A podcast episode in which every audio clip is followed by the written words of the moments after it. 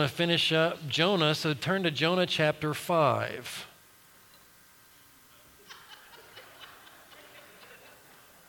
Who'd I get? Who fell for it? There's only four chapters in Jonah. Second Chronicles chapter 20 is where we'll be this morning. Second Chronicles chapter 20. And today we're going to be answering the question on how to respond to a crisis. now, the, the, the message that we're going to be um, uh, receiving this morning is going to be from chapter 20, 2 Chronicles chapter 20, the entire chapter.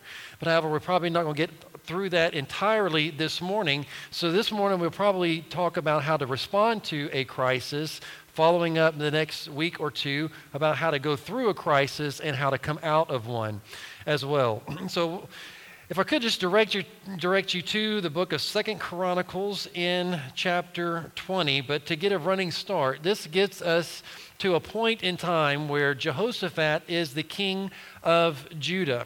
And Jehoshaphat, he is a godly king. He is one who fears the Lord. And during his reign, he did. Um, he did several different good things. And one of those things that I believe really sets the foundation for how he was actually able to respond to this crisis and how the people of Judah were able to respond to the crisis is found back in chapter 17 and in verse 7. So if you would just kind of read, read along with me here, it says, In the third year of his reign, he sent his leaders.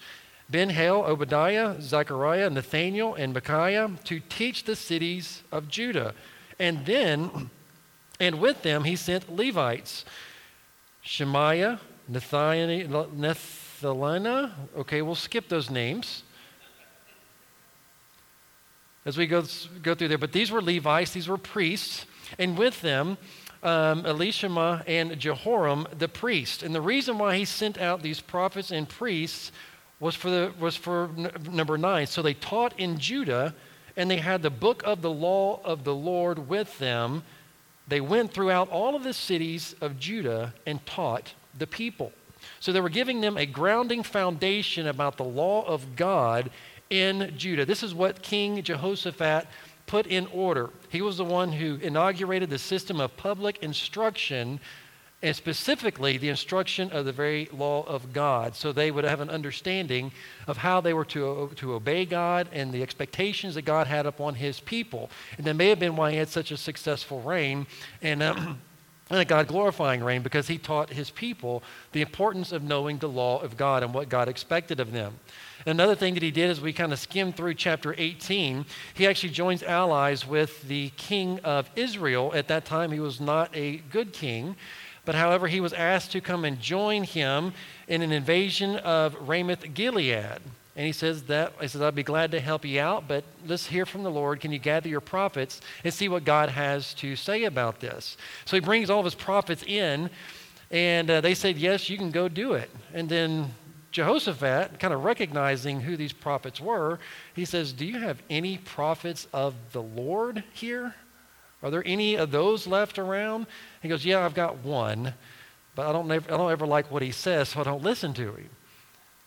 And then Jehoshaphat says, Well, let's don't say such a thing. Go send for him and let's see what he has to say.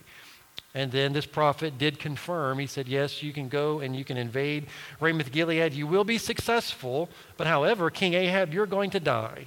And he was like, Exactly what I told you was going to happen. He never says anything good about me. So King Ahab, the king of Israel, and um, Jehoshaphat went into battle, and, and what happened is that what the prophet said would happen exactly happened. They were successful in their invasion, but however, King Ahab was, uh, was struck with a random arrow shot in the air that, that just found its place between the joints in his armor, and he was injured and he was pulled off the battlefield, and later on that evening, he in fact died. But however, the success and the victory over Ramoth Gilead um, happened. The victory was there just as God said that it would happen. And then, even at, now, after Jehoshaphat returns home from this battle, he continues to set up structures within his kingdom that will be honoring and glorifying to God. He continues after not only having the instruction that is there, you know, all throughout the cities as the law of God is being proclaimed and taught to the people, he now sets up judges throughout uh, throughout Judah, and he gives them strong instruction as well as warnings that you are a judge for God. You do not work for man. So, therefore, don't take any bribes, judge righteously, don't be biased in anything you do, because this is God's work and he set up a godly structure of justice within Judah. So he's doing a lot of good things. He has experienced God's hand, he's experienced God's grace, he's experienced the victory through as, um, as whenever the word of God was spoken to him, he's seen where God has come through his promises and the victories that he has um, taken on, um, in the battles that he has taken on. So he has a very strong foundation here. He fears the Lord God, but in chapter 20, his world gets rocked pretty good. He faces an incredible crisis that gets him completely off guard, but let's see how he responds to this. So let's just uh, briefly go through chapter 20. We're going to skip a couple, and then we're going to come back, and then we're going to really see how this, how this uh, turn of events actually happened. So in verse 1, it says, It happened after this that the people of Moab and the people of Ammon and others with them, besides the Ammonites, came to battle against Jehoshaphat. Then some came and told Jehoshaphat, saying, A great multitude is coming against you from beyond the sea, from Syria, and they are in Hazazon Tamar, which is Engedi. So, this is a crisis that he's being faced. An army is coming after him in battle. Now, the second thing that I want you to notice in verse 12, this is a part of his prayer that we'll get into here in just a little bit. But he says, O our God, will you not judge them? For we have no power against this great multitude, nor do we know what to do. Now, I'm sure as many of us who are in here today have faced times and tragedies and crises in our lives, and it has been just that. It has been something that has just blindsided us, something that has taken us over. It is a problem that is too big for us to handle. We can't do it on our own. And the only thing that we know that we can do is say, Look, I got no power against this great multitude, and I have no idea how to handle it. So, as, as we can maybe relate to what Jehoshaphat is going through here, there's still a good response that we will be able to find when it comes to these incredible things that we have no power or control over. So we see he's in a very uh, he's in a pretty good predicament here, where he's in a very, um, um, very bad spot because the enemies are coming in. But then we see in verse 30, if you just skip over there, we'll get to the rest of everything. Just, just follow me. It says, The realm of Jehoshaphat was quiet, for his God gave him rest all around. So we've gone to from a crisis to peace. And there's, there's one thing that we want more than anything when we're facing a crisis or a tragedy, and when things are not going very well for us, what do we want the most? We want peace and rest all around us. So, how does he get from one point to the other? And how does God work in and through Jehoshaphat as well as the people of Judah to bring them from a point of a crisis to a point of uh, to a time of peace and rest. So let's take a look. You ready? I hope so because that's where we're going. All right, so the first thing that we're going to find out in verses 1 and 2, what we've already done is we have identified the Yes, the crisis has been identified. The crisis has been identified. In verse 2, it says, Then some came and told Jehoshaphat, A great multitude is coming against you from beyond the sea, from Syria, and they are in Hazazon Tamar, which is Engedi. How many of y'all know the significance of those places? I didn't either. Okay? But what we're going to find here, but the reason why this is such a big crisis is because of where they are. Is it a new thing for the children of Israel to go into battle? No. This is kind of like the run of the mill thing to, to go into a battle or to invade another country or to, to, to defend themselves. They have their own armies. So, what, what's the big deal about this? Well, the thing about it is, is that you see here where the Ammonites are, the Moabites and the Edomites, and also Mount Seir, which is south of Judah. These are the ones who have joined forces together and not only did they just join forces together, but by the time they found out about the invasion, they're already there at Engedi. Y'all see where that is? They've already infiltrated their property. They are halfway to the, to the capital city, Jerusalem, and they're just now fi- finding out about it.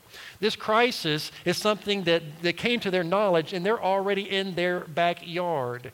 The element of surprise is given to the enemies of God here.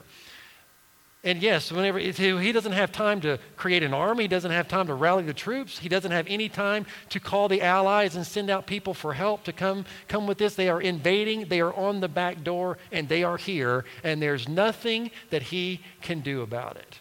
So that gives you the severity of the crisis that he is actually facing here. They are on the back doorstep. They're knocking on the door. And he had no idea until they had already come in and infiltrated such a thing. And yes, even whenever we are faced with various trials, a lot of times they do come at us and just blindside us and knock us, knock us down completely. So, however, this is a, this is a very um, this is a dire situation for the, for the people of Judah as well as King Jehoshaphat. But, however, the first part is done. The crisis is identified. They know the problem.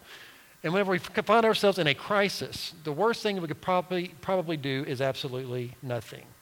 We need to be able to respond to a crisis, but how would God have us to respond? That's the question. You know, whenever we are faced with a, um, with a crisis, a lot of times we want to find out the why. Why is this happening? Or how did this come to be?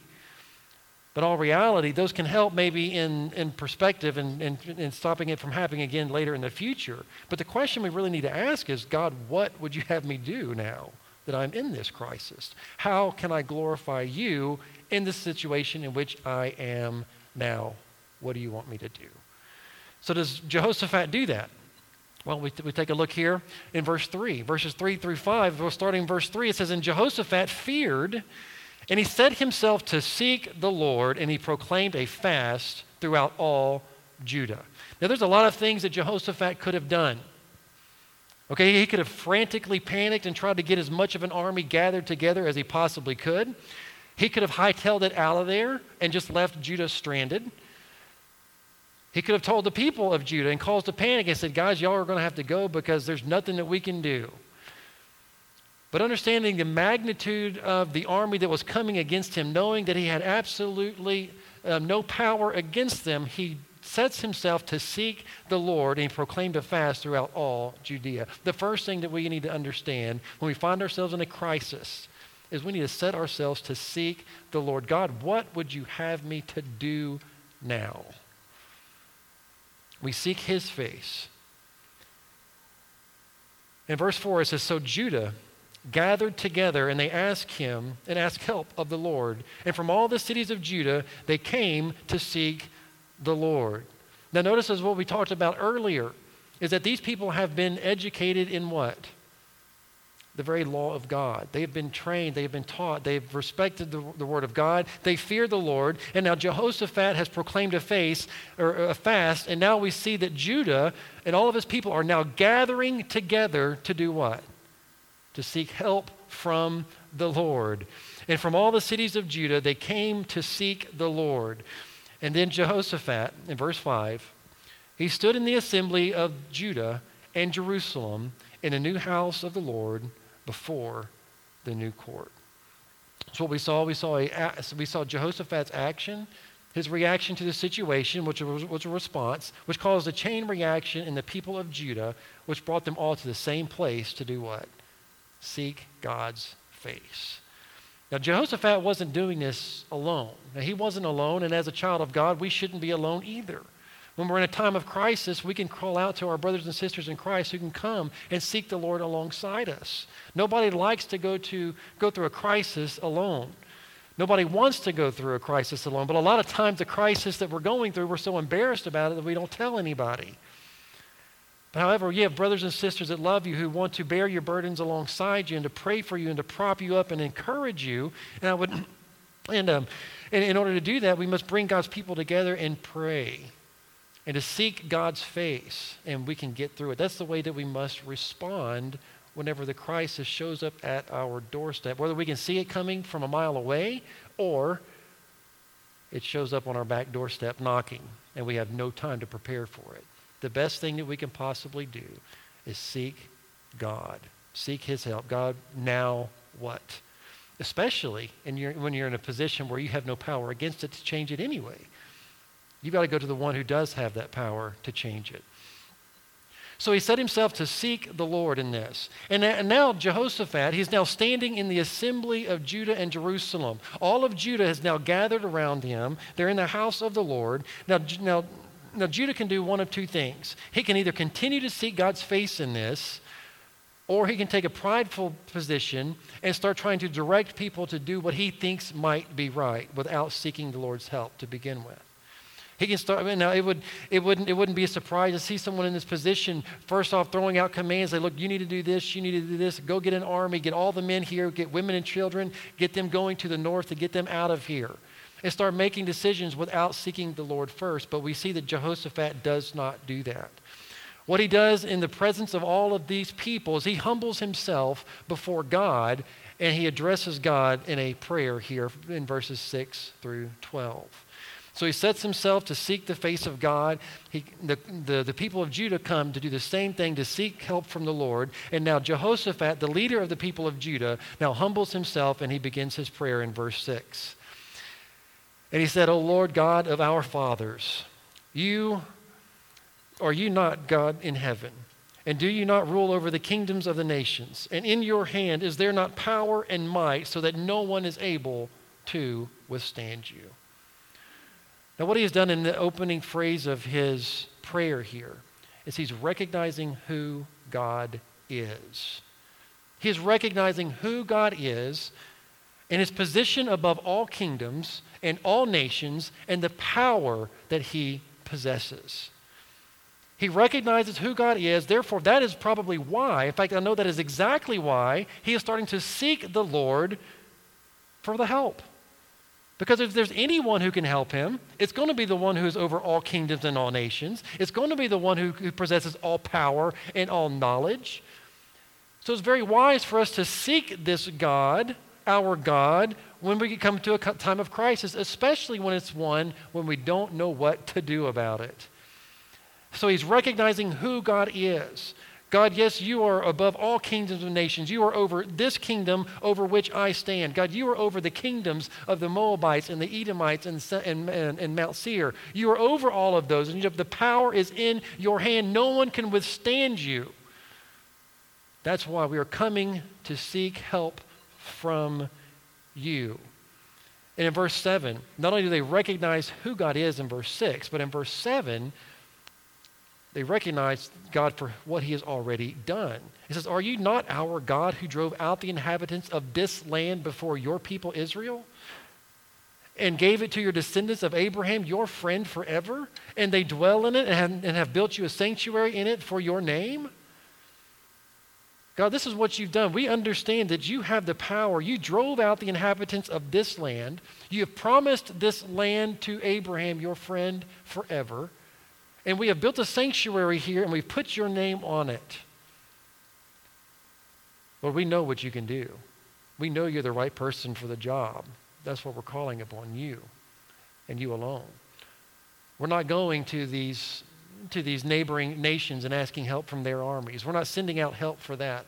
We're not trying to weaponize every man, woman, and child to fight these off. But God, we are coming to you because of who you are and what you have already done.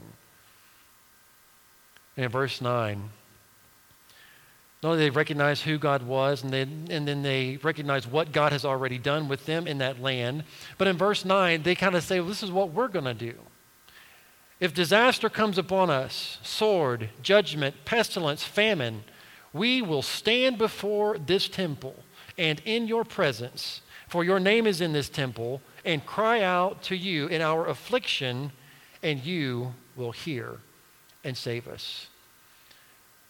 God, you know the crisis in which we are. God, we want to praise you for who you are. We praise you for what you've done.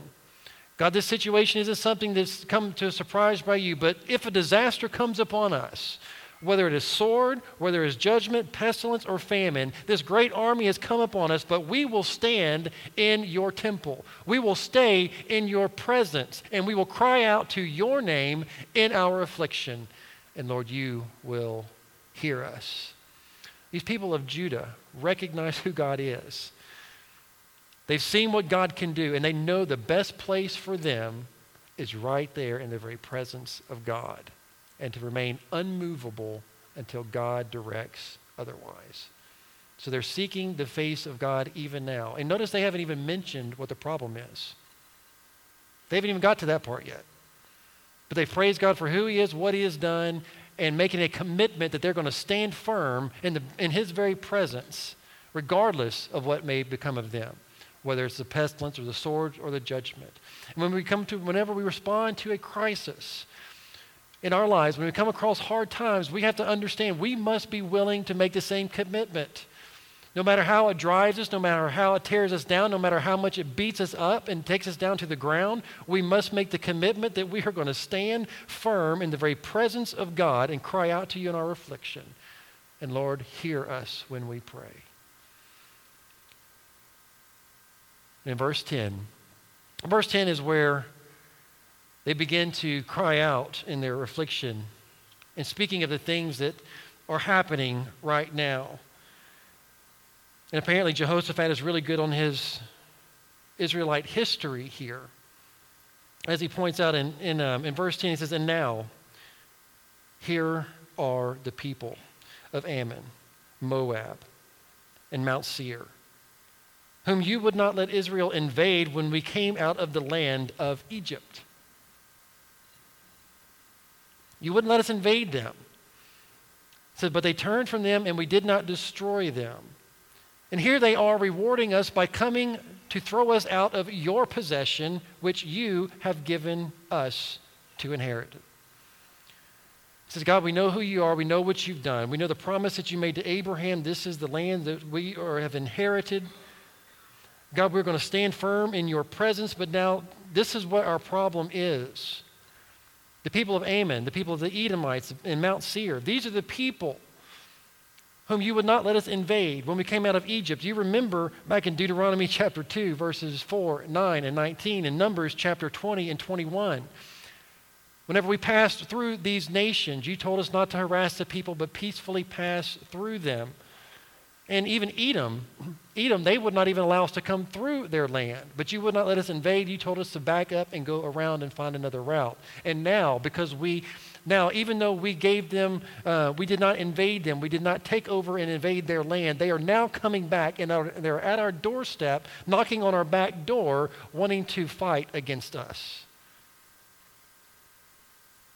Here they are rewarding us by coming to throw us out of your possession that you have given to us to inherit.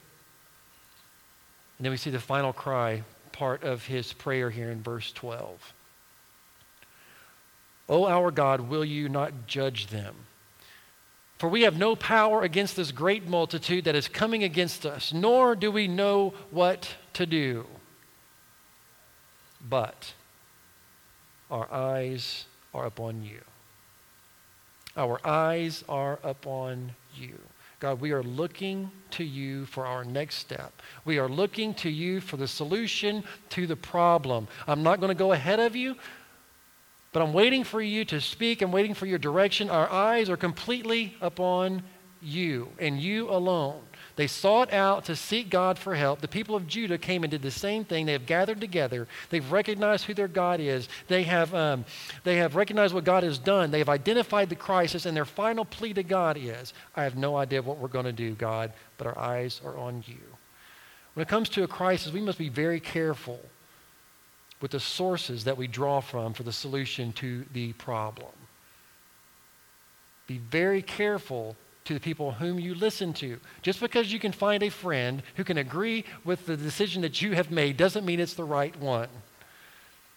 We need to be very careful that whenever we, whenever we come across a crisis or any decision that we're making in our lives, it needs to be grounded in the very Word of God, and we need to make sure that we are stepping in obedience to what God is saying and how we are to handle the crisis in which we are currently in. We must be very careful to keep our eyes on the Lord in a crisis. It is very easy for us to take our eyes off and to find a quicker, more tangible solution and to take what the world is offering as a solution, even though we know it may contradict what God's word says. And a lot of times we will go, we'll go through the Word of God. Yeah, the Word of God says this about that certain situation, but my situation is a little bit more complicated than that. But in all reality, it's really not because God has truly spoken. And anytime we take a step in a direction where God is not leading, or going, or in, in, a direction where God has not spoken, or in a direction that goes contrary to His word, we are taking our eyes off of Him. But here they made a commitment that they will stand firm in His presence, and they are in a really bad situation where this great multitude is coming against them. They have no power over them at all. It is, it is, it is a certain death if something doesn't happen. But yet they said, Our eyes are upon you. And that is what we are going to do. But even after praying here, something I really want us to take a look at in verse 13. In verse 13, after they get through with their prayer, you can almost see a silence kind of come over the, over the people as if there's like an anticipation time dur- between verses 12 and verses 15. It's almost like an anticipation of something that is supposed to come, and yes, that is exactly what they're doing. They're waiting on a response. in verse 13, it says, Now all Judah, with their little ones, their wives, their children, they stood before the Lord. Stood. Understand, the threat is still there. There's still a force to be reckoned. The, th- the force has not been eliminated yet. They're still in their backyard. Now they have prayed to God, they've recognized Him, they've sought His face, and now we have a time that they are waiting. I don't know how long the wait is between verses 12 and verses 15, but however, what we see here is we see a people of God, the people of Judah, who are trusting in God and seeking his face. And they're so confident about the fact that in, in God's presence is the right place to be, that they are there with their women, they're there with their children, and they're there with their little ones waiting for instruction. And they're not panicking and running away from the enemy, but they're trusting God that he is going to come through. They believe what they said in, in verse number 9 that we will cry out in our affliction, and you will hear and save. So, this morning, what we've covered so far is that we must respond to a crisis properly. How would you like to see how it turns out? Come back next Sunday. Come back next Sunday and we'll talk about how to get through the crisis as opposed to just responding to it. But as our, our musicians, they come forward, as we prepare for a time of invitation, you may be someone who's going through a crisis and you may have responded wrongly. But in anything in any, in any part of our lives, it is very crucial that one, Jehoshaphat just, just didn't decide one day that he's going to seek the Lord. Jehoshaphat was someone who faithfully followed his God as a daily practice. And therefore, when the crisis came to his back door, he was prepared and ready to seek God's face and to trust God.